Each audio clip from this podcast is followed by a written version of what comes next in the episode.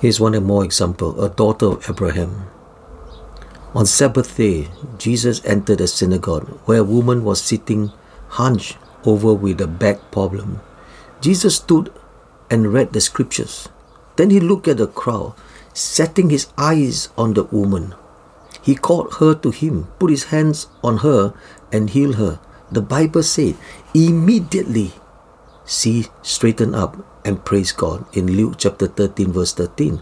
Now, religious leaders murmured among themselves in effect, How dare he heal her on the Sabbath day? Then Jesus turned to them and said, Should not this woman, a daughter of Abraham, whom Satan has kept bound for 18 long years, be set free on the Sabbath day from what bound her? In Luke 13, chapter 13, verse 16. Now, even though the, this woman hasn't asked Jesus for healing, he gave evidence of his rights according to God's promises. This woman had been sick for years, but she wasn't healed until the legal action was in place. Jesus didn't heal her just because it was the Sabbath.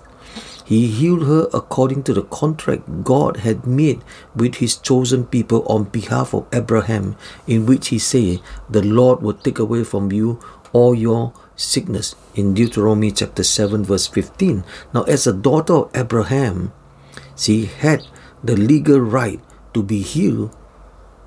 So she has the right to the healing God had promised his people. We usually ask the Lord to heal us because we are hurting and He does heal us with compassion.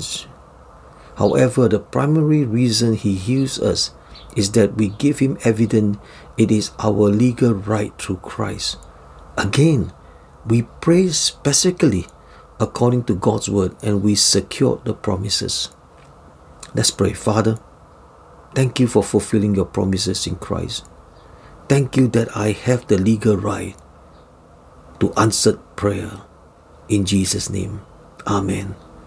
Now, God answers prayer when we give Him legal evidence that it is our right or who we are.